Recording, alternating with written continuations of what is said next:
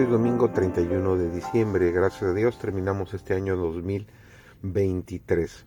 Bendecido con dificultades, pero lo hemos terminado. Dar gracias a Dios por todo lo que ha hecho por nosotros. Esta semana el título de la lección es Cómo leer los salmos. Y como ya mencionamos el día de ayer, durante todo este trimestre estudiaremos el libro de Salmos. Servidor David González, el título de hoy es Los salmos en el culto del antiguo Israel.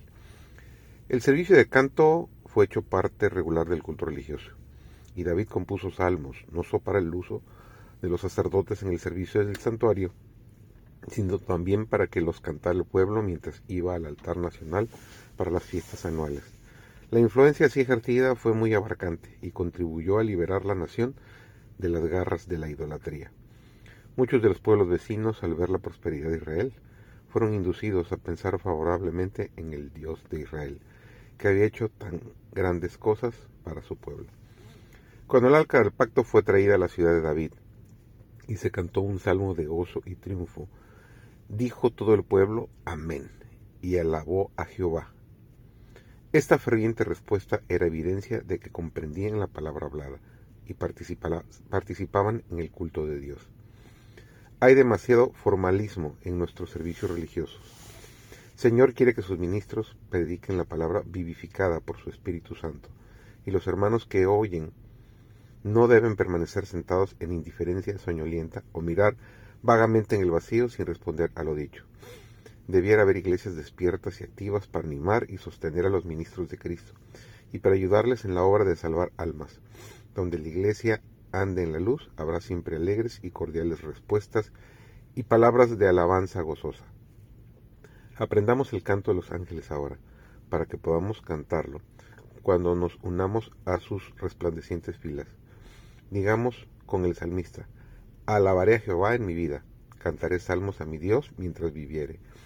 Alábenle los pueblos, oh Dios, alábenle los pueblos todos. Así como los israelitas, cuando andaban por el desierto, alegraron su camino con la música del canto sagrado. Dios invita a sus hijos a alegrar por el mismo medio su vida de peregrinaje. Hay pocos medios más eficaces para grabar sus palabras en la memoria que el de repetirlas mediante el canto. Y esa clase de canto tiene un poder maravilloso.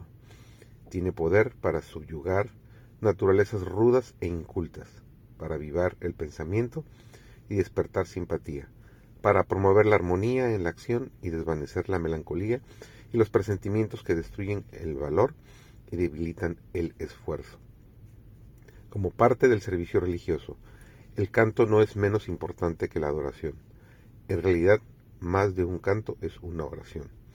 Al conducirnos nuestro Redentor al umbral de lo infinito, inundado con la gloria de Dios, podremos comprender los temas de alabanza y acción de gracias del coro celestial que rodea el trono, y al despertarse el eco del canto de los ángeles en nuestros hogares terrenales.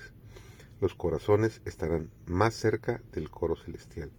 La comunión con el cielo inicia en la tierra. Aquí aprendemos la clave de su alabanza.